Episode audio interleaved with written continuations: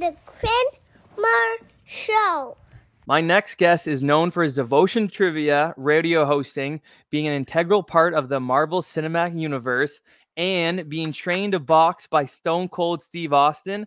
But I know him best as the smart younger brother, Edwin Venturi from Life with Derek. It's a pleasure to welcome to the Quinn Marr Show, Danny Mags. Danny, what's going on? Buddy, that is um whoa. That is an intro that I have uh that's top tier. Absolutely top tier. I, pre- I appreciate that. Uh, it's I'm, I'm glad uh, I'm glad I could get you on here. How's it going? What's what's going on with you? Oh, it's good, man. Uh, start it's it's a Monday, so it's the start of my work day. I'm uh, banging out a bunch of desk work, and then got a show tonight, and uh, the grind continues. All right, yeah, and we'll and we'll get into the the Bing pot stuff because uh, that, that Yeah. I'm really intrigued about that. But um, Yeah. I do want to start. Obviously, we got to start with your acting. You start acting at I think about five or six, and it was a lot of commercials. I know it was like General Mills, Hallmark cards, Toys R Us, like that. Yeah, buddy, So- you've done your homework. Yeah. So once you um obviously because you're so young, but once you went from the commercials to like TV movies and TV shows, I Mm. know you started a movie called Vanish Vanish Without a Trace. And this is a really cool tidbit that you played the younger brother of Michael Seater, and John Ralston was also in the movie. And for those that don't know, um, those the, both of them were in Life with Derek. Michael Seater being your brother, John Ralston being your dad. Yeah. So, is there anything from Vanish Without a Trace that you really remember? No. Um no, I was I was crazy young. Like it's so I and this is just just to contextualize everything, all right? We're talking like mid 90s. So TV movies of the week were still a thing.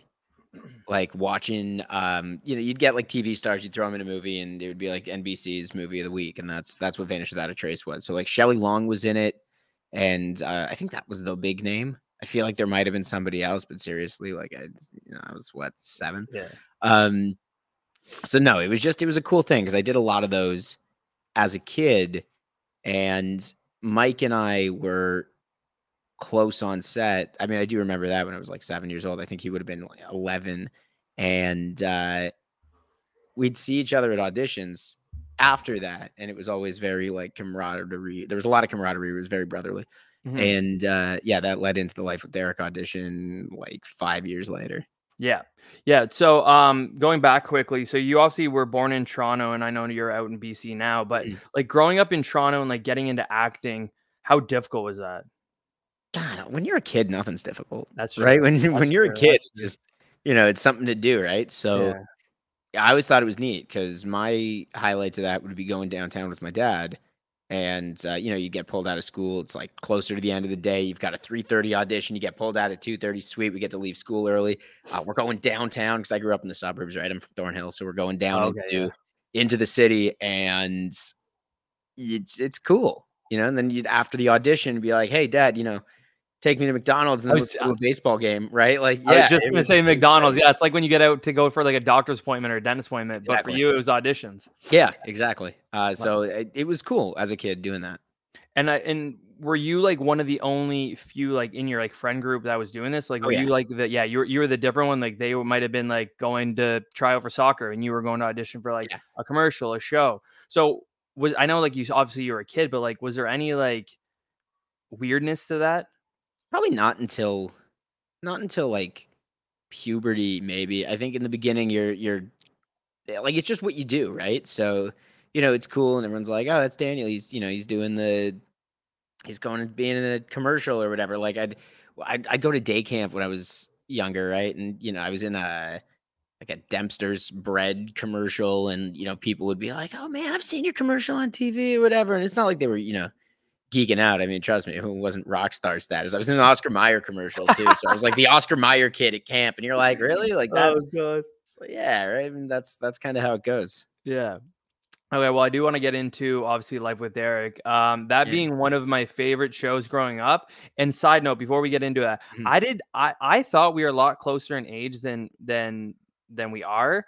I'm a 96. I know you're a 91, but I felt Yeah, like when. I was growing up watching Life with Derek, I always felt like me and Edwin around were around the same age. So Yeah, so I- was playing younger for sure, and then there was a, a two year gap from when we filmed to when it first came out, right? So Mm, if we did the first season in the fall of 2004, then it didn't hit Canada until March of 2006. Oh, okay. So, So- there's a buffer right there. That makes sense. So there's that initially, and then there's the fact that you know when I was 12, I looked like I was nine, and then so you, you just it all kind of compounds on itself, right? Yeah, that's a good problem to have because you still you Yeah, still right? seem like that. Like you look younger than you are. I I, I get that a lot too. The other day I got uh I got ID'd, which is obviously 18 for a Mm-hmm. scratch ticket. I'm 27. So yeah, I was great. like, oh, they're like feeling good. Well, then that's what the, that's what the cashier said. She goes, in a few years when people are doing that, you'll feel a lot better about it. I said, yeah, I guess. Mhm. Um, but yeah, so auditioning for Edwin, what was that process like? Like, was it just like any other audition for you? Yeah, they are. Um, I mean, it was, and they they're all kind of the same. Like, I think it's rare to find a script. Um, at least like back in the day, like it was rare to be like an oh my god, this this is phenomenal. No, it's like okay, well, I'm gonna go do this. I'm gonna give it my best, right? I think I knew kind of right away that it it felt it did definitely feel right.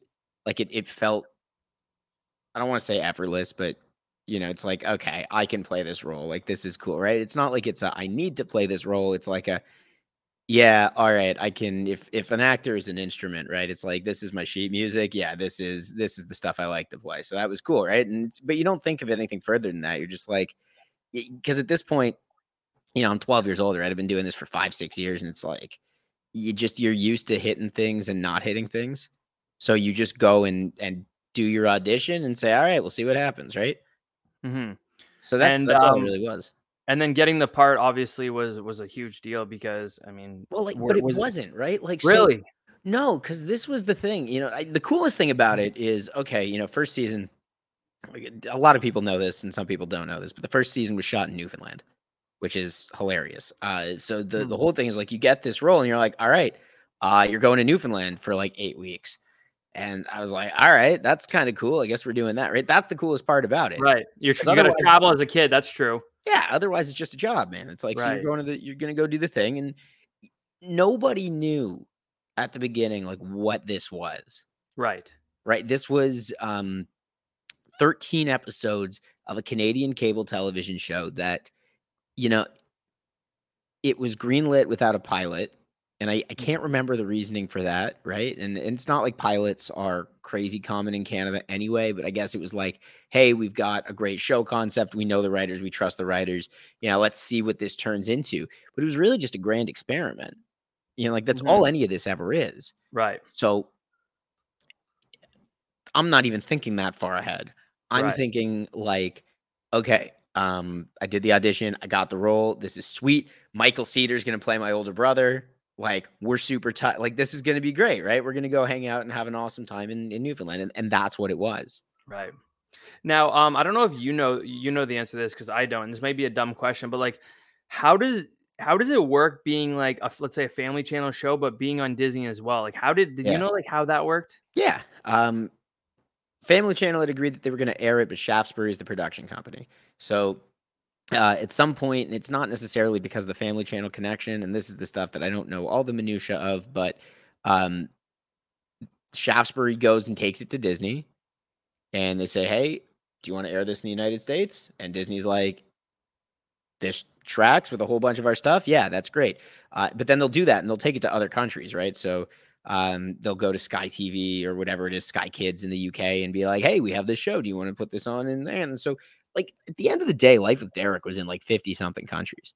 Like, Wow. it was, yeah, it was kind of crazy. I mean, I remember friends that were going to Europe or Asia or whatever would send pictures with subtitles, and you know, like I somebody dubbed me in Spanish, and I was on like like whatever. I don't know if it was like Disney, the Spanish edition, or if it was a Spanish TV channel that had just picked up the show, but then had dubs on it. Like it's kind of crazy, and then nobody had any idea in the beginning, right? Like it's not like, hey, you're auditioning to be on a show. It's going to be on Disney. You're going to be a Disney kid. That wasn't part of the conversation. It was, yeah, you're going to do this show. It's going to be on Family Channel. I'm like, sweet. I like Family. I watch Radio Free Roscoe. It sounds dope. Let's, you know, and that's it. Uh, that's see, that's sweet, and that and that's something I didn't know. And like you mentioned about the Newfoundland thing, I didn't know about that either. And and Yeah. I I feel like I pride myself on doing a good amount of research, and that was the one thing yeah. I didn't know. Well, it's Right. it's it's like such an inconsequential thing.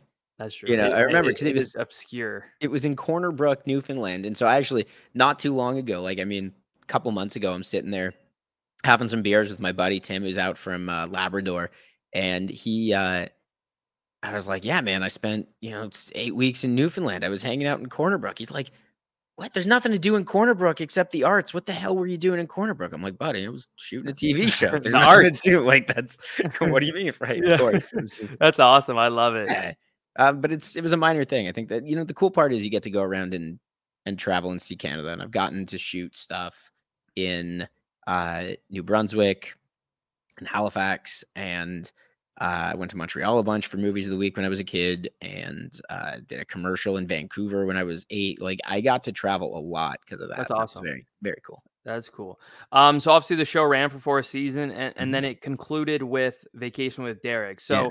obviously, Life with Derek did have an end. Like it, it was planned. When Mhm. did you guys find out it was it was going to be coming to an end? we went into the fourth season and you know i to contextualize everything here for you so the fourth season i'm in grade 11 so i'm 15 i'm almost 16 mike and ashley at that point are i think 18 and 19 or 19 and 20 respectively um it's a- so career wise they're at the point where it's like okay next right and uh no show on family channel had ever gone this long. For kids' TV in Canada, this was unprecedented.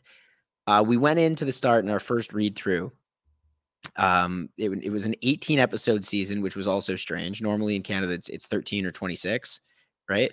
Um, 18 was a little odd, but we go into it and we kind of knew at the read through. They're like, this is this is the last run because you know I imagine, and this is you know just me guessing and tr- understanding how things work that uh if if you're ready to move on in your career you're like yeah well we'll get one more season out of it it's great and then i think four seasons is actually like the limit that any any show should run um couple of reasons but i i mean we can we can get into that or not but i think Yeah, just no, for sure. Yeah, no, I know. I, I yeah, I'm intrigued. so I, at four seasons, a couple things happen, right? Like your first season is just, you know, what I said earlier, it's an experiment. Your second season, the writers start to understand their characters, start to understand their players, and and can merge those two things really well. You go into a third season, you hit your stride, and I think after enough time, you're like, okay, we've taken these characters where we want to take them, right? Like wrap it up, and wrap it up before it gets stale. I mean, some of the mega uh, the mega TV shows that end up going like nine seasons, right? Like you can usually circle somewhere in the middle of that run where you're like, okay, this is probably where they figured out they could have done everything, and then anything else just feels like a rehashing of. Like I think about, I think about How I Met Your Mother. Um, I kind of think about Friends a little bit. Like, I mean, the characters were just so good on Friends, but after a certain point, it's like, yeah, okay, we know how this goes. It starts to just feel really repetitive. But yeah, I, so I think there were the, the reasons were probably talent wise, everybody was ready to kind of move on. It was unprecedented. And at a certain point, you're like, okay, well, you know, we're writing shows about high schoolers. It wraps up, man, at four Right. years. Right. So then, um, it obviously the show ended, and then a year later Mhm. the movie came out. So was that planned right around when the show ended? Because I'm pretty sure the show ended in 09 and the movie came out in 2010. I'm Okay, so yeah, this was. I, I, also I know that the years are different for you because it's a shooting. Yeah, right. So weird, weird timing gaps. Yeah. We didn't shoot the movie until two years after we shot the last season. Huh. So the the last season was filmed in 2007, you and would have shot the movie in 2009. 2009, and then it came out in June of 2010. Right. So uh, that was also a really weird thing um, because you know we were done for two years. So I went and lived my life for two years and finished high school, and uh, got to the point where I was ready to start university. And okay, well, in September of 2009, they want to shoot the the movie. So I'm like, okay, and you know, I mean, there was even a conversation with my agent, which was like, I I'm supposed to go to like you, you know, I- right, and I was at school for a week. I literally set up my dorm room, right, and got everything got everything put up, got my posters on the wall, and then was like, all right, peace out. I'll be back in three weeks. Um, weird timing on that as well. Right. Yeah. So that that is weird. And I actually kind of forgot, like going back and rewatching the movie today, actually, Mm. I forgot that there was that big of a gap between the mo- the show ending and Yeah. the movie coming out. And then even for you, is an even bigger gap from shooting. So was it difficult to get back in like the Edwin No. mindset? No, not at all. Yeah. Um, I, I mean, especially two years after that, like it was, and and you know, I'm I'm really fond of saying these days, like I don't know if I was the world's greatest actor. I just kind of showed up and did me, and uh, you know, that's the thing. Like, so much of me went into that character, and so much of that character was me that it really lines were you know boundaries were were crossed, right? So Yeah. they're blurred, I guess. The lines least. are blurred. Yeah. yeah. Um, so Go it's ahead. same. Yeah. Um, this will be the last um vacation with Derek question. Um, I don't know if you know the answer to this, but I I, I kind of noticed it watching the movie. Mm. Did they make everybody have a different haircut on purpose? Was that a thing? Like just like from the show? Because everyone had different hair from the years. show to the movie besides you. Two years. That's true. Uh, Because like, Jordan's hair was dyed. I think Ariel's was shorter. Michael's was different. Jordan. Okay, hold on. Don't quote me. Jordy might have been rocking a wig. Um, I you know what? Don't quote me because I don't know the timing of it. But if she Yeah. was on Degrassi at that time, then she had crazy short hair on Degrassi, had right? short hair, right? So, uh, she might have been rocking a wig, and it still worked. It was like, hey, the character's grown up a little bit. Um, it was two years. You Yeah, know, like I true, think that's the that's the short answer. Is like yeah. Okay. right? We're we're working with uh you know for the first actually for the whole run of the show pretty well. Our our wardrobe department and our hair and makeup department was was the same and consistent. And then in the movie we had different folks, right? Like Yeah. so at that point, you know, there's it's the, the recipe or the the chefs are different. Yeah. So and it, and it's funny because they, they I'm pretty sure they planned it be in like in the timeline of just starting the movie started at the end of the fourth season. yeah, which is so really weird. It and it always is, right? But again, Yeah. this was uncharted territory. I That's think true. still we're the only show that had a, a family channel original film. Like that doesn't happen. No, that's You that know, is that is really or cool. it didn't happen, and I guess I don't know. TV's on its way out, so nothing's Yeah, happening that- anymore. but That, that is true. I don't remember. I don't remember the last time. I mean, besides like uh, sports, but like I don't remember the last time I actually watched TV. yeah, It's weird. It's really It's- weird. Um, there's one more thing. Actually, I take that back. I have a joke, and I don't know if you know the punchline to it. Mm. Do you know why Mozart didn't play with these two fingers? Yeah, because these are my fingers, my guy, I love it. I was Okay, worried. so- I was worried you wouldn't get it. my guy. The I, that wasn't in the script. really, you made that up? Well, my buddy passed it on to me like the week before we were Oh, filming, love and it. so like there's one point where they just like want some some b-roll footage of me Yeah. and uh oh, the, the guy's I can't remember his character's name, but the actor's name was The guy- Danny yeah, that, I, I remember that. The older guy, yeah. and uh, he was hilarious. Uh, and they just wanted us to riff back and forth. So I just started telling jokes. The first one that came into my mind was the one that we were playing with, uh, that I was doing with my buddy, and it made it into this the, the final draft of the movie. I'm like, this is so phenomenal. I love it. Um, yeah, it was so. It was. I love was that. So, um, after Vacation with Derek, you did Yeah. like there were a few other things you did, and then you kind of just like were gone out of acting. The last couple things, I mean, I got to bring it up just because my Yeah, yeah. fiance used to love the show. Was Franny's feet? I So love I- that. She loved that so much. And what was the difference between like on it or yeah on uh, screen acting and voice acting? Was there like did you feel a huge difference? Obviously, I know there is, but Yeah. Um. Well, it's I for I really like voice acting. Um, Mhm. like even you know it's there's just something about it. It's you're more animated. So I've always had a tendency uh to go really big on camera, right? Like um crazy expressive and I'm getting huge and it's like guys and so it's it's there's elements of overacting but I've also been coached to say hey you know what? It's easier to go big to start and then pull back then you know you can't start small and go bigger. It's really hard. So with voice acting you know you have to be big a lot of the time because it's it's an animated character right? So you know the animators will do the work but yeah typically typically it's it's big. So there's a lot of freedom there for me to just kind of go um and then you know tinker and tailor with it um i like voice acting a lot but i don't remember franny's feet no, like i yeah, i it was just funny. a day in the studio go in and do the voice work right like and then leave. Yeah, I was I was in Mud Pit a couple years later, which was uh, like a Teletoon show. It was half animated, half live action, and that was like days in the studio, going and banging out a script. It's also really quick to do voice work. Like you'll go in and bang out a script or two in a day.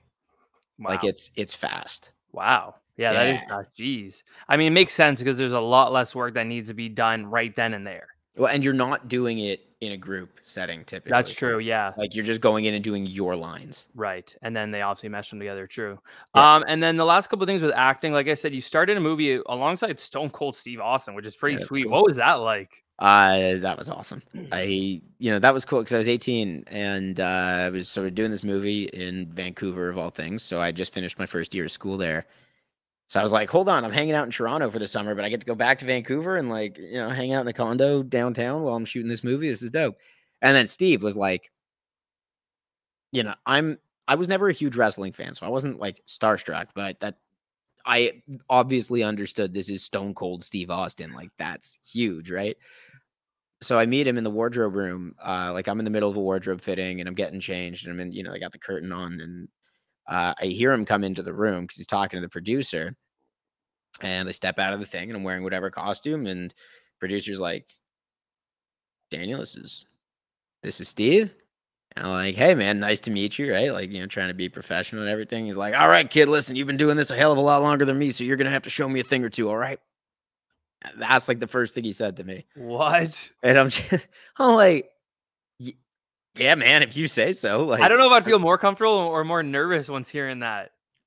Well, it was like, you know what? It was, it was the clearest indication that he was a quality human being.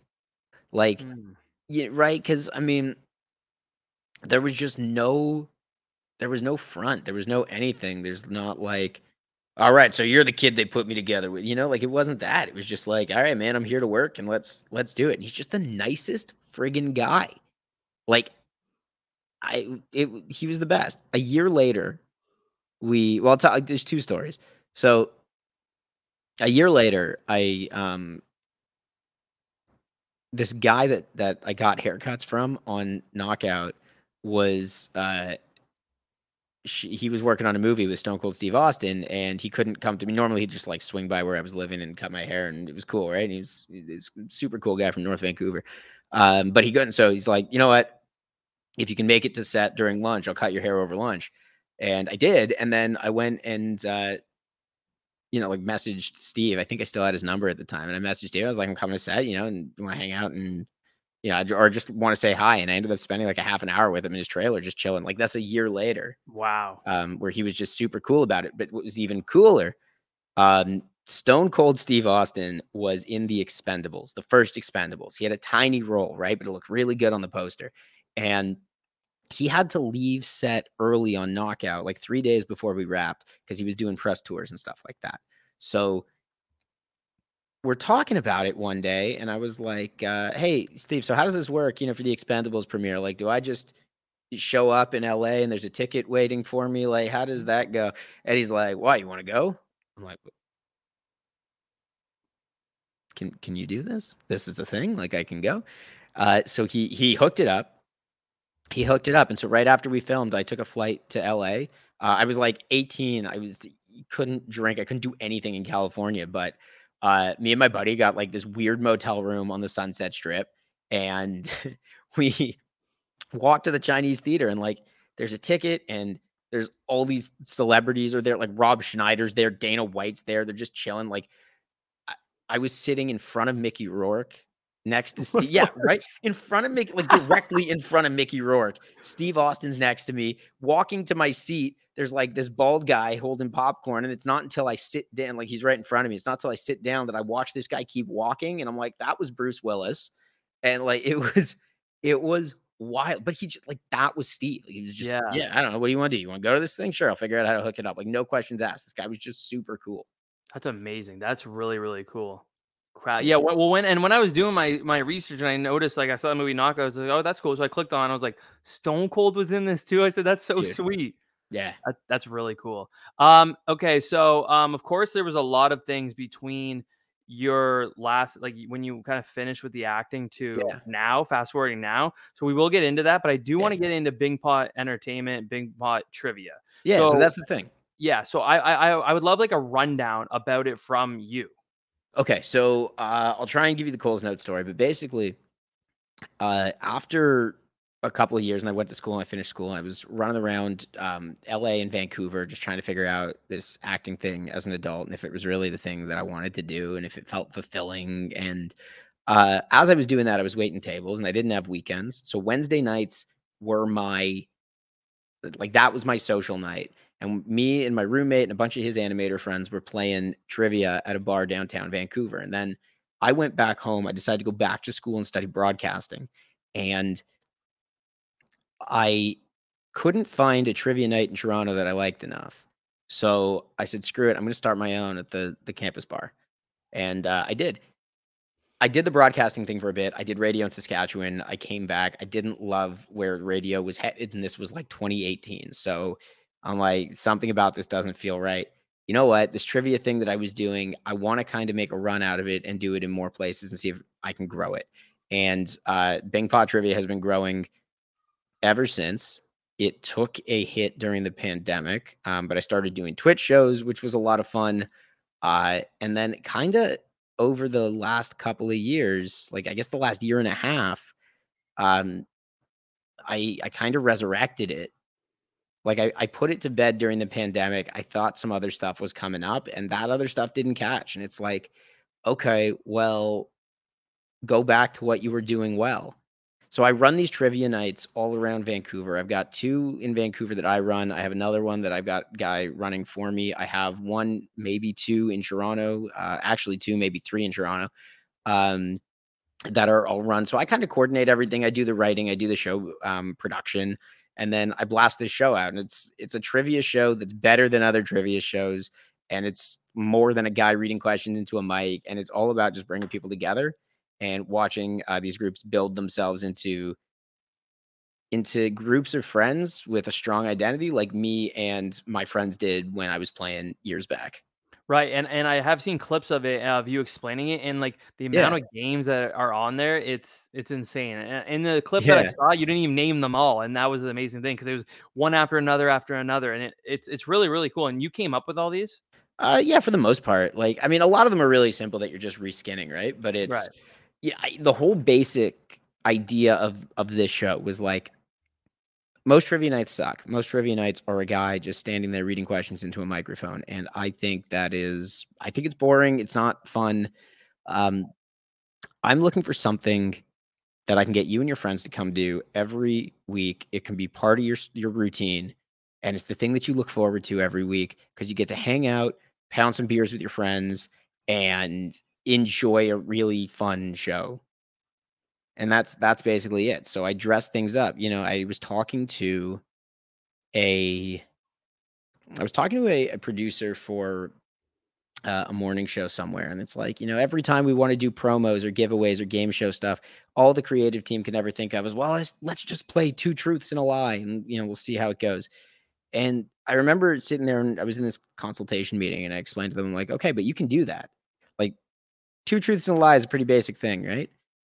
So now just dress it up differently. So in Bing Pot, we've done like here's the fake passport round, right? So here's where I'm going to give you a celebrity's passport. It's obviously fake, but uh, something's going to be wrong on it. So I'm going to give you like their birth name and the year they were born and you know the place of birth, and one of those things is wrong. So now it's two truths and a lie. You're still playing the same game fundamentally, right? Like that Mhm. doesn't change, but we've dressed it up. So now you're like oh my god, is Harry Styles' name actually Harry Styles? Wait, was he from England or was he born in Scotland? I don't know now. And how old is he really? Right. And it's you're having the same conversation, but uh, or you're playing the same game, but you're having a conversation about it. And then that's the whole point, right? Get everybody that's involved having a conversation with each other. I love that. That's really cool. And like you have to be you have to be a really creative person, I would say, to be able to edit two truths and a lie. Like you said, dress it up. Because like I, I would consider myself like pretty creative, but I don't think I would think like, oh, let's make it into a celebrity passport game. But in the roots of it, it's two truths and a lie. So yeah, Yeah. that that that is really cool. But I wasn't ever thinking about it like that.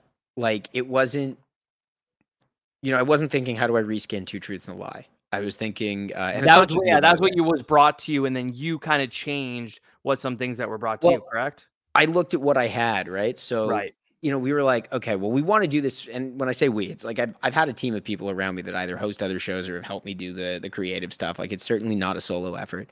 But you know, we'd be sitting around saying, you know, what kind of games can we do? And somebody's like, well, fake passports. I'm like, oh, that's good. And then yeah, okay, so we can scan it like this. Here's your pieces of information. Which one's wrong? It's the same concept. So you just kind of put things together. But something like that starts from like, no, I really want to make some fake passports for people. Right. And I really want to put that on on screen for an audience Right. and see if they enjoy it, right? Like that's that's what you're doing. I guess my whole approach with this is, you know, we're doing trivia, but it's gotta feel more like a show. So how do we dress it up?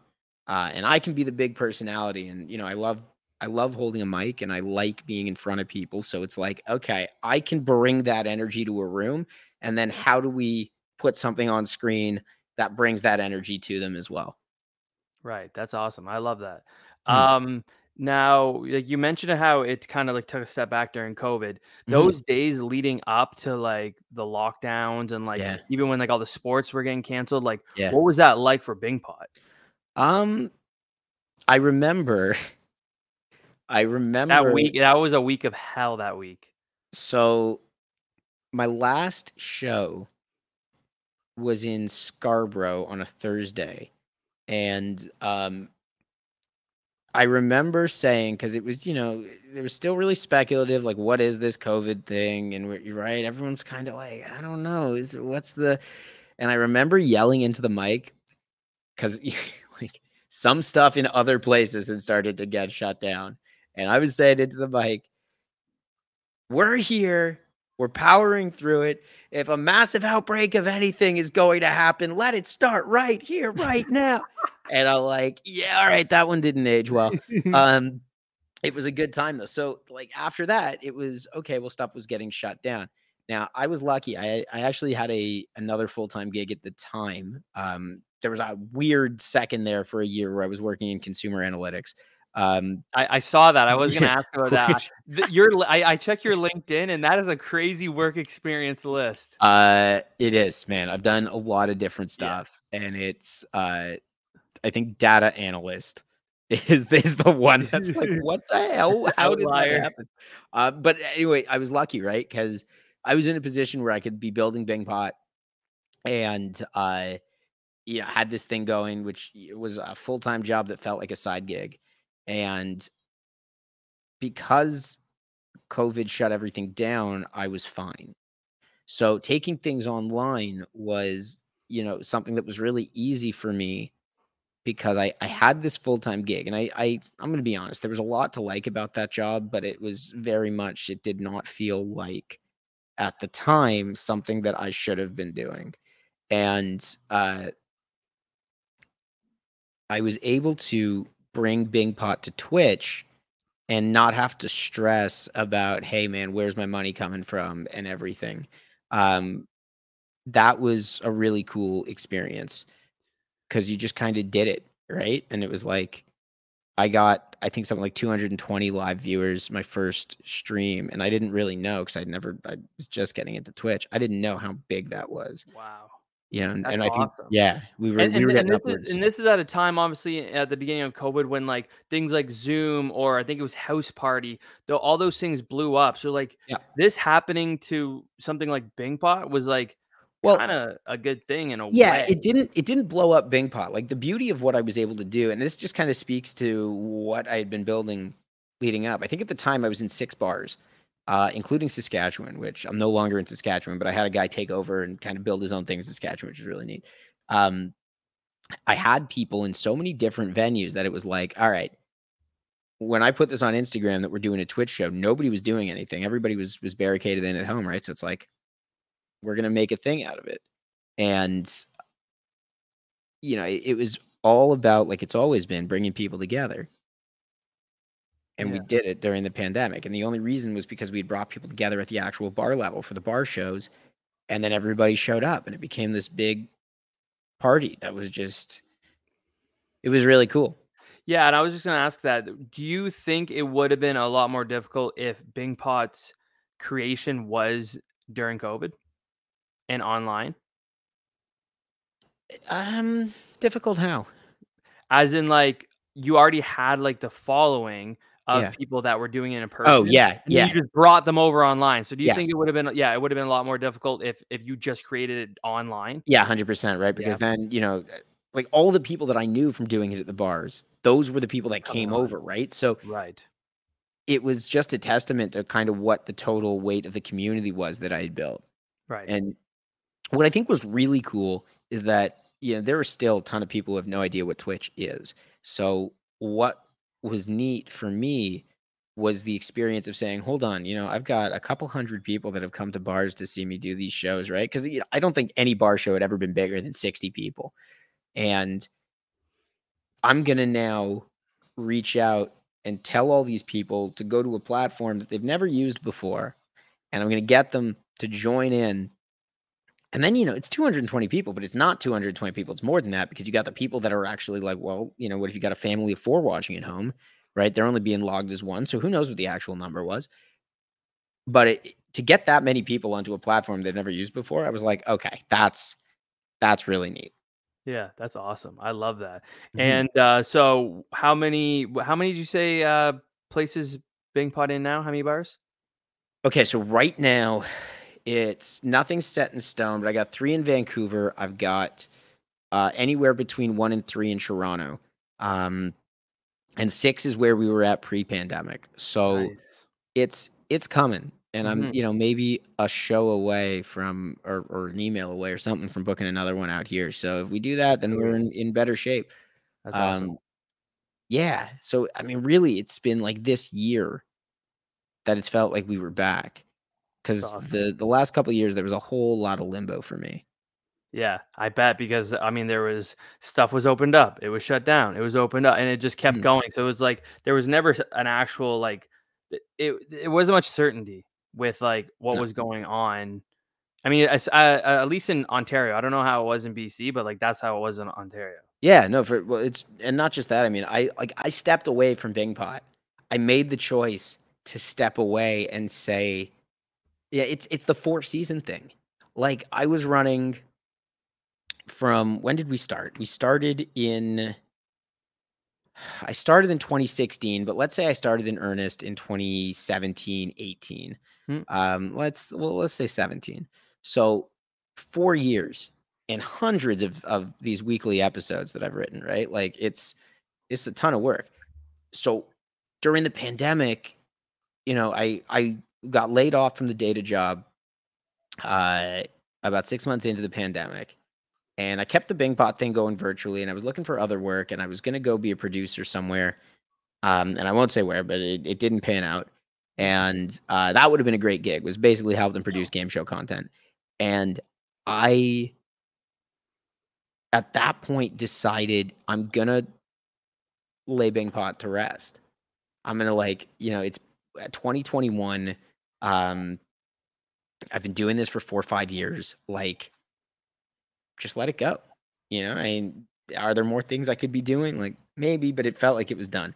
And then I had to kind of come back. So, you know, I went and in the interim, I was a content director for a Twitch channel. I moved back out to Vancouver to help produce this Dungeons and Dragons Twitch channel that was doing other gaming content, which was really cool. Uh, I got a, a midday major market radio gig in Vancouver, so I kind of checked that one off the list. Uh, that didn't stick either because the issues that you know I had seen in radio in Saskatchewan. I'd hoped in a major market they would have been um, more future forward, but again, it wasn't, and uh, it was it was a tough fit. And so after that, it was like, you know, the one thing that's kind of always stuck around and helped me grow and and led me to other places that I've really appreciated ended up in, ending up in is Bing Pot Trivia. So, you know, the last year has been spent kind of rebuilding and finding where I was pre-pandemic, and now we're there. So now it's like, okay, we're Danny Game Show now, right? Like we're leaning it's back. only, it's only going It's- up even more now. Now that you've hit the what you were at before, Yeah. it's just going to go up. Yeah I, I i'm at a point now where i'm having conversations about um, bigger ticket weekly shows. We're chasing private events uh, more than i ever have. We're going after tours potentially. Like i'm having these conversations and i'm doing that development work which is is really exciting. It's like man it. just makes me so angry about the pandemic because it's like i could have been doing this two and a half years ago, hmm right? Like that's 100%. where we were leading towards if if everything didn't just fall apart. Hundred percent. Well, now you say you have some in Toronto. I should definitely check them out because I'm like thirty-five minutes, forty minutes from Toronto. So, yeah, what whereabouts where are you living? Um, I'm in Bowmanville. Oh, Do you know where that is? I do. It's not quite the dirty schwa. No, no Um, chance. no, No, way. no. I'm not associating myself with the Schwa. Never. I, I actually said to someone the other day that I live like, but same thing, about 40 minutes east of Yeah. Toronto. They're like, oh, like Oshawa. I said, no, No, not never. Oshawa. No, I, I, I got two. I'm two towns over. That's enough space between. Yeah, us. that's definitely. So closest Yeah. show to you is, is the one in Scarborough at the uh, Stone Cottage Pub on Thursday nights. My boy Johnny Game Show hosts it, and he's uh, he's fantastic. all right. Stone Cottage is a very special bar, so that's where I had that that pre-COVID moment. Um, that bar is it's a Scarborough institution. It is the most home homey feeling place. Um, it holds a very special place in my heart, and Bing Pot has never really left it. So That's awesome. Okay, yeah, like yeah, go- my fiance from show. my fiance's from Scarborough, so she has a lot of family there. So yeah, I Oh, should, yeah. I should wild, I should get the the band together. thousand and- percent. Yeah, that's uh, I love that. Yeah, it's it's really cool. All right, Um, cool. Yeah, I'll, I'll, def- I'll pretty hyped on it. definitely, I'll definitely let them know. Um, uh, moving on to a little bit of Leafs talk. So obviously, I know you did. The Leafs let's fan- go. You did the Leafs fan cast, and I've been a Yeah. Leafs fan for as long as I can remember. yeah, Um, buddy. so couple big things happened this summer. I want to get into. I want to get your Mhm. opinion on. Number Alright. one, Kyle Dubas departure. What Yeah, what so- was your feel on this? I think eh, the whole thing was weird. Um, I think it's really important, you know, because we're we're all optimistic again going into September. So you know, when we talk about Kyle leaving, it's like where were we in in May? And uh, so yeah, I I don't know if you know, but I was in I went to Florida for games three and four. Um, yeah, I, I flew from Vancouver to Florida to go watch playoff hockey, and uh, it was great. I I was angry. I was really angry, right? And you're it's it's the effort level, and it's what it's always been. So like you know, because if you're not a Leaf fan, you'll chirp every Leaf fan for saying there's always next year. And the thing that's been really frustrating, and the real Leaf fans will know this, is like where is the effort? You know, forget all the memes about the Leafs, you know, never doing anything in the clutch. Like to actually watch it and see, man, these guys aren't skating hard. Uh, and that and, and that's what it boiled down to. I mean, you, Yeah. so when Kyle left, I'm a big I believe in Shanahan. I've believed in Shanahan since minute one. I like the way the guy handles himself, I think is the easiest way to phrase it. I think he's got a record of success as a player. I think, you know, if we look back on him working at the league, nobody ever had an issue that I Nope. can remember. Like nobody like there there wasn't a whole lot of slander the He, he same way. changed the way they did the suspension, like the videos to begin with. Yeah, so he, you know, he believes in accountability, which is great. Um, and we don't know what those conversations were like behind closed doors. Mhm. I remember thinking, in addition to a lot of angry thoughts that I think a lot of Leaf fans were feeling, I remember thinking, trade Mitch, Mhm. um, you know, fire everybody, Mhm. trade Willie, trade Austin. I don't care. Send him to Arizona for a bag of pucks and draft picks. Mhm. Just explode the whole thing. But then really it was like for all the good things Kyle Dubas did to the front office. When Lou Lamoriello was the GM of the team, I don't ever recall the team having a a character issue. Now, when the boys were young, That's what I was gonna say. Yeah. when the boys were young, yeah, there was the whole we don't play defense. We want to play from behind in the third period and catch up. I remember that a lot. Um, that one you chalk up to immaturity. But in terms of actually having, like, nobody called those teams soft. no, that's true. And and that was it, right? So we're looking at the Leafs, and everybody's throwing the S word around, and I'm sitting there thinking, once Kyle left, I wasn't upset. I didn't think the sky was falling. I thought maybe he was the problem right. because if if it's a character issue, right? Like if you get a soft dressing room, then you figure, okay, it's a culture issue. And if it's a culture issue, it's got to be the players. Well, maybe it doesn't have to be the players. And then the one thing that we're all thinking about is uh, if you remember I think it was this past season. Uh, Keefe called out the top dogs for and then and then he took it back the next he- day. He had to walk it back. So who does that come from? Right, that comes from the top. Hundred percent. So so you don't want to fault the players. Ultimately, the responsibility has to fall on the players. hmm But you can change out different parts. So if they go through this, and uh, so far, I mean, I like every move Treliving has made. I you're looking up and down this roster. I I don't feel comfortable using the word soft. No, not at I all. I'm like There- there- there's a, there's a big body on every line now. Yeah, there is, and and I'm I'm stoked on that. So hey, we'll see.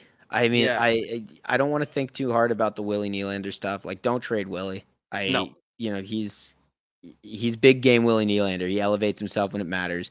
Willie Styles. Eh, that's right. If you've got the if you've doubled down on Keefe, because if if Treliving is, you know, I, I got excited hearing about these like three days of meetings or whatever the hell it was from Keefe and Treliving, just like hashing everything out and deciding, yeah, we are going to work together.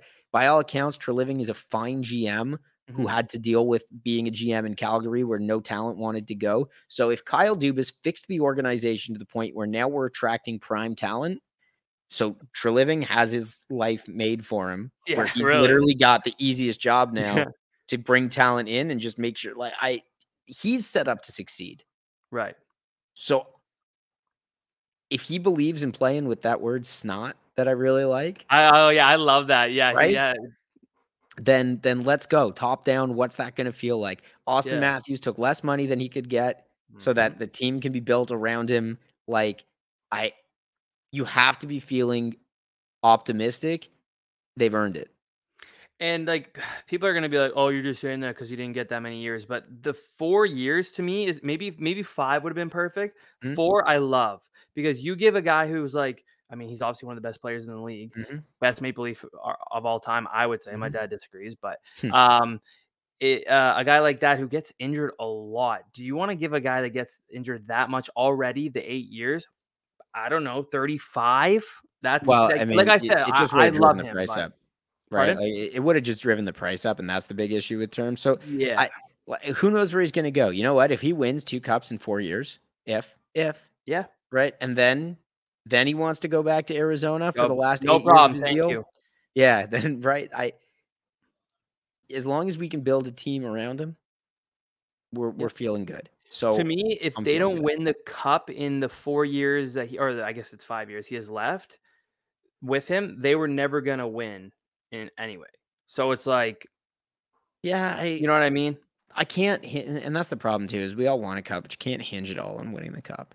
You can't. No, you're right. that's It's true. too Oh, hard. It's I not, do have one thing I want to disagree. I have a, I got to disagree on about the Mm. Lou and Babcock stuff. How you never saw character issues. I Mm. think it's honestly out. It was out of fear of both Babcock and Lou.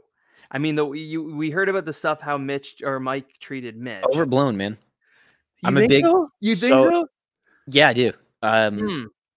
Yeah, I absolutely think it was overblown. Okay. And uh, people like to look for reasons to complain. Mhm. Um, I'm a big Mike Babcock fan. really? I'm a, I'm a huge Mike Babcock fan. I was. I was. That stuff didn't, you know, I I defended him, and it just it. What did he give him? He gave him structure, and and maybe that was the problem was that the structure was too rigid, but it's and and maybe, maybe a lot of it was the, the generational gap. You know, I watch out for Babcock in Columbus now because That's gonna be so interesting Well- with like with Laine. That will be interesting. what did he do with his time off? Where did he go? Yeah, he went to he went to universities. He went to the, he went to school. Yeah. He went to school to coach kids. You know, and I uh, when you're coaching Was he not allowed to? But he wouldn't have been allowed to go anywhere else. He could have coached in the NHL, but if because he didn't coach in the NHL, he was still getting paid by the Leafs. Right. And he had no incentive He wouldn't have go gotten coach in as big of a contract. That's true. But in terms of personal development, and if you've ever read an interview with Mike Babcock, I mean, the guy is big on personal development. Mhm. The guy's not standing here saying I'm right all the time and I don't have to change. He's not. That's not what he says. That's not what he stands for. no, he no, you're right. He ne- he never So- says it. That's true. right? The players will say he thinks that way, but I I wouldn't buy it. So to watch him go to the University of Saskatchewan and maybe understand the generation that he's going to have to be coaching if he wants to stay in the game, I think it's a Closer to- huge closer, thing. Closer to Mitch's age. There- you, if if everybody's right that Mike Babcock has this massive ego, hmm getting fired for the first time in his career, you're not going to say that that didn't phase him. Right. Right? We're not going to draw attention to that. We're not going to draw attention to what it does to a man's psyche when he loses his job and has all of his credibility cast in doubt. You think Mike Babcock's not aware of the fact that he hadn't made it out of the first round since God knows when? hmm You know, so he's obviously doing some work on himself, Right. but I think he did a really good job for a while Okay. setting Uh, the stage for for what was going on in Toronto. I'm gonna play a little devil's advocate. Um, the Johan Franzen stuff, Franzen stuff. What do you think about that? I think if you had, oh, and I'd like to think if you had a transparent conversation with Mike now, he would probably say the same thing that he said about the Mitch Marner Tyler Bozak incident, right? Like, he- he- He he, regretted. learned. Yeah. Yeah, and you know to see the I, I think there's probably a lot more going on than we'll ever know, Right. Oh yeah. right? So so I don't like to make assumptions on stuff like this. hmm Um, that's how I feel about it. I think I think he's learned. I think Last thing, he's last thing I'll say about it is I'll never forgive him for not letting Mike Modano play his 1500th game. 1499 career he's stuck at. that's shitty. Yeah. That's that's the one thing that I can't I cannot forgive him for. People always say that he should have came back like the next season for just one more game, but Yeah, yeah. That's what that's the one thing. Oh, it's tough. It just seeing that on hockey DB when the do it like yeah, yeah, yeah. around, just seeing the 1499 irks me. You know, Um, I mean, do you ever like to think about why these things happen? Like, Oh, 'cause I- I- absolutely. I, don't believe that anybody's inherently um, dickish. right. You know, like I, I mean, sh- I think people have principles, and I'm like, okay, so maybe this was a case of Babcock saying the team's more important and really just trying to punch that home. And you know, what lesson does that, in theory, hopefully, pass on to the rest of the team? It's like, man, team first. Don't go walking around with this kind of ego. And Mike Babcock only ever played junior B hockey, so maybe he's got a chip on his shoulder and he's pissed at all these guys that made the show or whatever. Like all of these Yeah. things, and I Yeah, no, it's, you know, you're right. You're, you're right. It's it's true. There's so much behind the scenes that literally none of us will ever know about ever. Mhm. I just know Mike Commodore is not his biggest fan. You always you a see lot that of people aren't his biggest fan. No, no, I know, but you know, I'm saying like Mike Commodore though is like he he makes sure people know that he does not like him. Quinn, there's a lot of people out there that aren't my biggest fan. Okay, Why not? Like, You're a beauty. thanks, man. I appreciate that. Some because people have their reasons. That's true. You know, I could have had a bad day one time, Is the only time I met somebody. That's You true. know what I mean? Mm-hmm. Like, and that's going to be the lasting impression. That's not great. You don't like that. You don't Mhm. want to think that there's somebody out there who's only seen you at your worst. But like, Right. at the end of the day, you don't lose sleep over it. That's true. So just because there's a couple guys that'll talk smack about Mike Babcock, he took over the Leafs when I was kind of going through it and deciding to go back to school and was at a really tough time in my life. And a lot of the insight, you know, be a good human being before you're a good hockey player. That uh, that's what I think Mike Babcock represents. I remember the joy that May day. I think it was like May 10th, 15th, something like that. Getting that notification on my phone, seeing Mike Babcock was the coach. I've never been so excited to be a Leafs fan in my life Mhm. because because I'm obviously younger, so I wasn't seeing any success. So to me, Mhm. that that looked like okay, we're finally moving Right. forward. I hadn't seen like I mean I was like eight when the last time they made the second round. All they did was lose. This was before Austin. This was before Mitch was even drafted. So this Mhm. was like okay, that we're moving forward. I love it. I'm I I t- clear as day. I remember Mitch that. actually I had been that. drafted at that point. Pardon? Mitch had been drafted Nope. at that point. Nope. One month later. It was May Oh, of yeah. 2015. Oh. Willie had been drafted the year before. Mitch hadn't. Because remember, right, remember they were up on stage together? Mitch and Mike were up on stage together when when they drafted Mitch. And Mike was mad because he wanted Noah Hanifin and they got Mitch instead. I remember Mark Hunter wanted Noah. Oh, maybe not. I th- You know what? Subject conversation. I don't know. Yeah, I don't know. I don't know. Um okay, so the last thing I'm to I want to talk about Yeah. of course is Life with Luca. Yeah. Um, so this was about, I think it would have been close to the end of 2022 when I found out about the TV movie coming out. September. obviously- It was it was announced. Was, it, was that when that one like the announcement was? late August 2022. Okay, so yeah, so obviously they they said, hey, this is going to be a TV movie about Casey, Derek, and their kids, cousins clashing. So of course, first thing you think of, everyone's coming back. So we're the three people obviously that were absent for the movie were Edwin, Lizzie, Marty, Mhm. you, Jordy, and Ariel. Mm-hmm. Were you guys given a heads up about this, or did you kind of find out? I'm sure not like me, but did you find out a different way? All right, here's the story.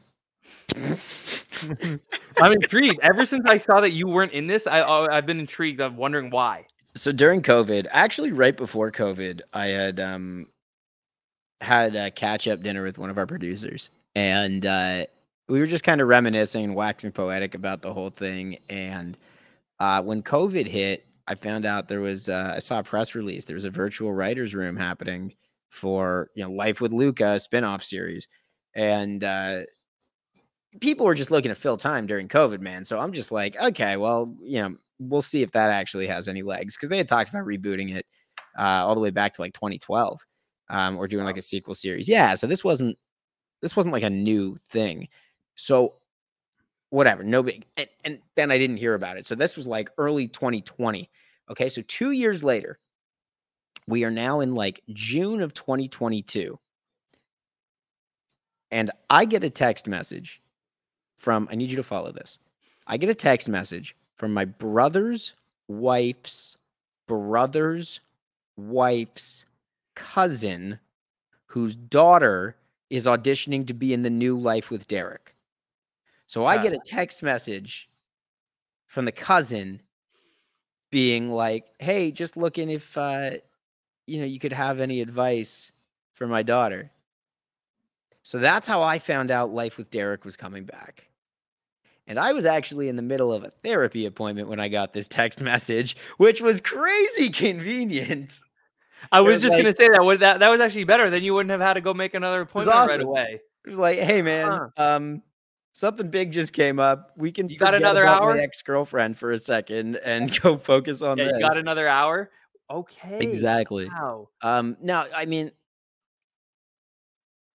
you got to understand that the reality of this industry, like, people are just trying to get paid, and people are just trying to do their jobs and make their shows and all these things, right? There's a whole bunch of reasons why Edwin and Lizzie were left off of this movie. You know, it's a movie, not a series. They got to focus on introducing certain people. There are complications when you were shooting in what was still a pretty COVID conscious landscape for film, right? So immediately, the more cast members you have, the more problematic this becomes, the more difficult it becomes, the more everything it becomes. There were reasons. There were reasons. Hmm. Not going to say it didn't suck. Right. uh, Yeah. And then so once you found out that way from all Yeah. those people, I, I'm not gonna be able to recreate what you just said, but from all those people, the way you found out, Yeah. is that immediately like you go talk to Jordy or you go talk to I don't know how much uh, you talked to Ariel, but like was that how did that work? No, so Jordy and I had kind of been in in soft contact um in the time leading up to. I didn't re I actually had her on uh when I was running the D&D channel. She came on and guested on a thing that we did about a week later and I brought it up. Um it wasn't until things kind of came out in in August cuz we were basically like I was sitting there scrolling Instagram day to day and seeing posts from Ashley and Michael and Joy, right? So I knew that Joy and John were in it because everyone's taking all these pictures together. And I'm like, okay, so I know what's happening, but I'm not saying anything. It's a very awkward spot. And then, you know, they they do at the end of August, like this massive reveal that they were all together and there was this show thing happening. And that was the day that I called Jordy and was like, How you doing? You know, you okay? Um, and then it was really funny and it was a really cool conversation because we're sitting there just being like, yeah, this isn't this isn't the greatest. And we're like, it's not the best feeling. It's like, yeah, we know it's okay. Uh, we're we're both professionals. We understand how this industry goes, right? It's uh, you know not the end of the world.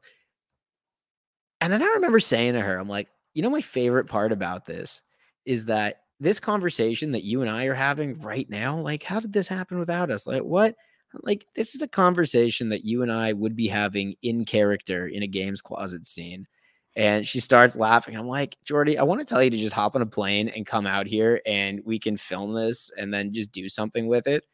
And she was like, Yeah, was right. I can't I can't good. be there. I can't be there this weekend. I can be there next weekend. I was like, it's like what I said to Stone Cold. I'm like, hold on, what? Like, I wasn't being. se- You're serious? Let's go. Um, yeah, Yeah, and no, uh, yeah. Let, let's let's get into that actually. So for those that don't know, you guys made uh, recreated basically a Life with Derek scene yeah, with you and Jordy in the game room closet talking about Derek, Casey, Yeah. your dad, and um, oh my god, And the Nora, yeah. Nora.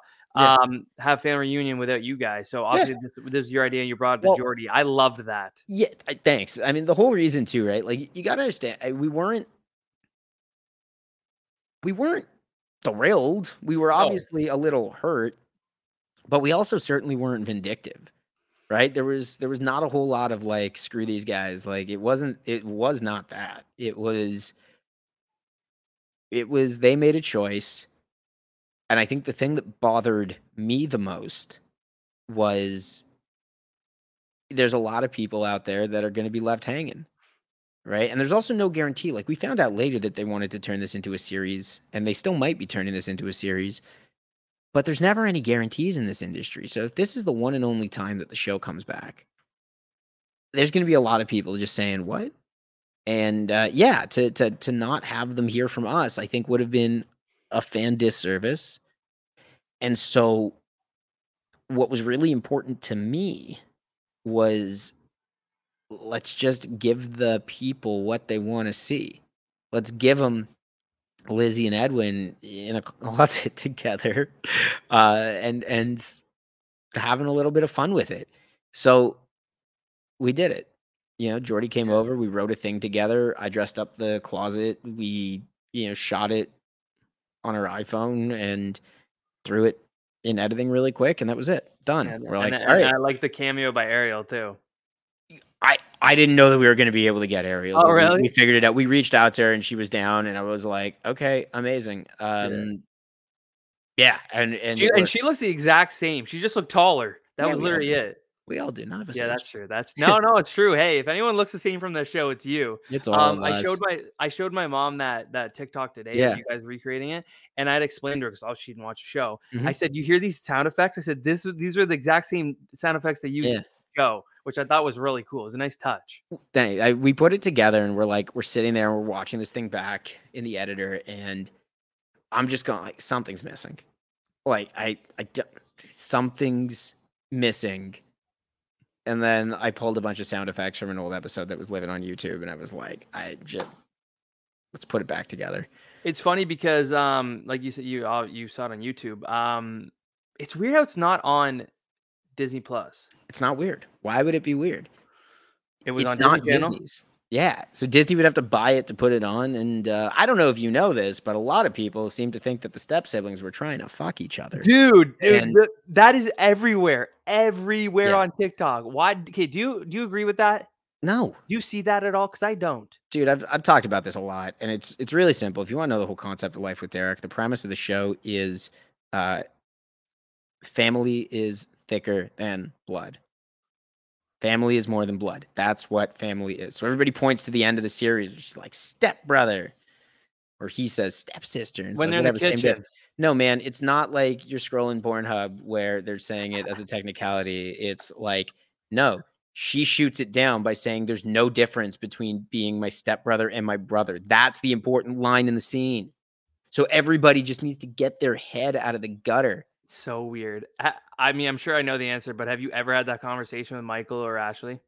No, No. not not. what do you uh, think they think about that? I mean, I, I'm obviously I they think think how you think, but like, I I just think they're trolling and they enjoy it. Like I, I there's I think videos of them like sitting there reading Life with Derek fanfic, like mm, just playing along with it. Um, yeah.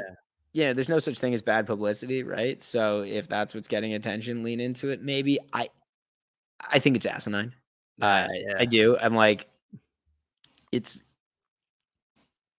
But what do you do, man? People see what they want to see. So So, that's the messed up part, right? That and and that I mean it, that was a thing on TikTok because I'm a TikTok addict, but that was that was a thing on TikTok before Life with Luca came uh, came Yeah, out. But yeah. after it came out, that it it escalated that much. Well, and that's my whole question is like, like, like people are saying that the, their their their kids were actually their their kids together, like weird, just like weird stuff like that. man, I got I no words. I I don't. weird. It's it's wild. Yeah. Yeah.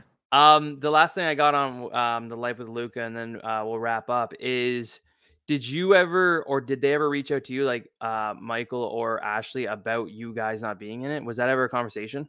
Um, I so I'd I'd had some conversations with a few people, and um, I'm I'm not gonna you know they're private conversations, but I will say, uh, it was made pretty clear right away that the intention is to bring us back for for series, um, and and give us the proper.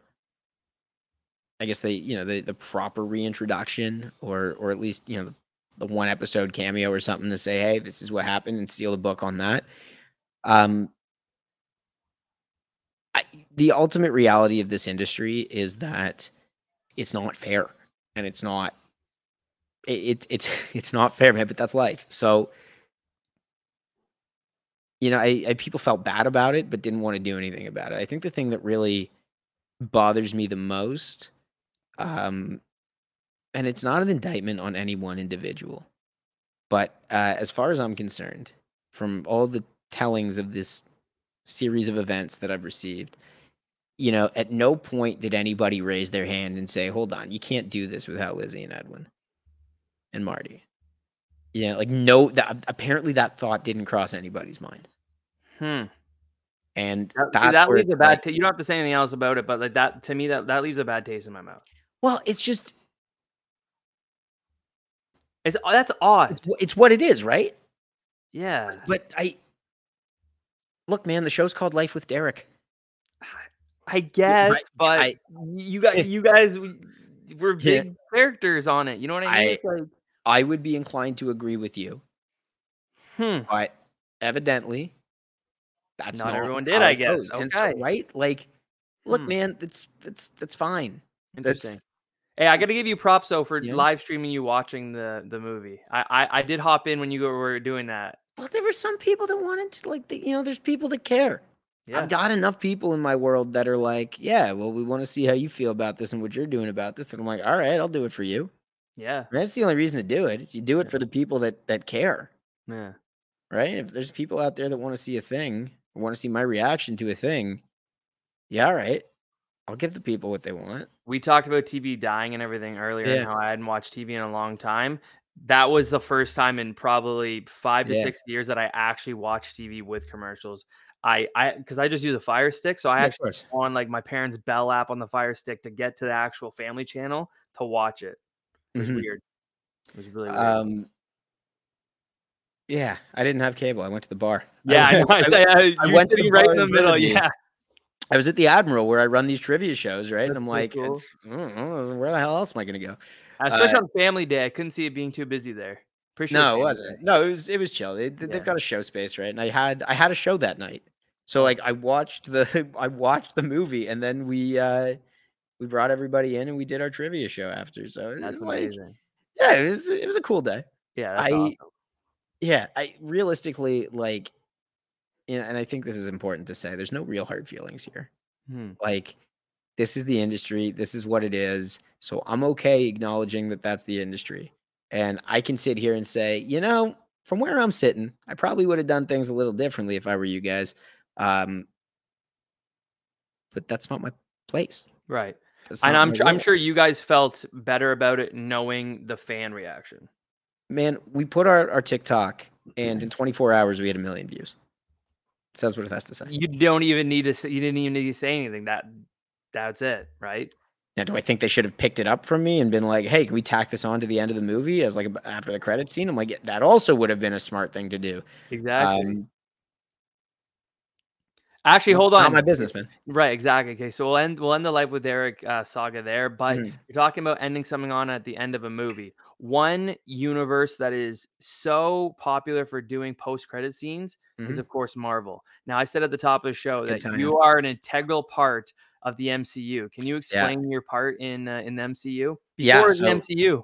Uh, yeah, I don't, and I actually don't even know if canonically I am in the MCU because Uh, I Hey, mul- multi multiverse, multi-dimension. Who you could you know be. what? I get if Deadpool's hanging out with Wolverine. That's these days, what I exactly. You're basically in a Deadpool movie. So I am the most famous character from the first X Men movie. I am, of course, uh, Boy on Raft. So when Senator Kelly gets thrown into the water after his mutation and he escapes from Magneto's fortress, he washes up on a beach, and just as he's coming out of the water, there's this kid sitting on a little yellow dinghy that's staring at him and goes, "Whoa!" Actually, I don't even say anything. I had a line in the script, and so I signed a contract that said I had a speaking part, which is the only reason I'm credited in the movie. Uh, but then, you know, the second day of filming, because it would have taken two days to film me on the, the dinghy, uh, it was pissing rain in Toronto. So they just said, ah, screw it. We'll get some kid in LA to record the line. But I was already in the contract. So I'm in the credits, baby. I love that. I love that. And then um, we don't have to get into it, but uh, one of my favorite shows growing up was Famous Jett Jackson. You're also in Yeah. an episode of that show. Yeah. It was, I, and that was low key too. That was just an Yeah. episode of some show. Yeah, I love. The love cool piece of trivia there is that uh, I think at the time Jeff Biederman was a writing assistant on that show, or he was uh, he was in the writers' room. He might have been the junior story editor or something. He had a, a smaller tier role. Uh, Jeff Biederman ended up being the executive story editor for Life with Derek and a good friend. Awesome. That's sweet. That's Yeah. really cool. Hey, such a small world sometimes. The the acting biz. Yeah, that's what Weird. happens. Awesome. Well, Danny, dude, I appreciate the time. This was really, uh, really, really cool. Yeah, Um, I'm glad that I was able to speak with you. And my research slash homework yesterday was wa- going back and rewatching Life with Derek episodes. And there's so- worse ways to spend an afternoon. That's what I mean exactly. So, like when my fiance was bugging me to like clean or something, I said, "I I'm working. I'm, homework, busy. man. I gotta gotta refresh myself. I got to see what Edwin's up to." So, yeah, no, Danny. I do really appreciate it uh, for you coming on and uh, chit chatting with me today. Amazing. Well, check out the Bing Pot Trivia Show at the Stone Cottage in Scarborough. Uh, if you got anybody in Vancouver that sees this, they can check it out at the Admiral on Mondays or the Cordova in Gastown on Wednesdays. And yeah, man, we have a good time. Perfect. All right, Danny, we'll we'll talk to you later. All right, take her easy, Quinn. Bye. And that was the Quinn Marr Show.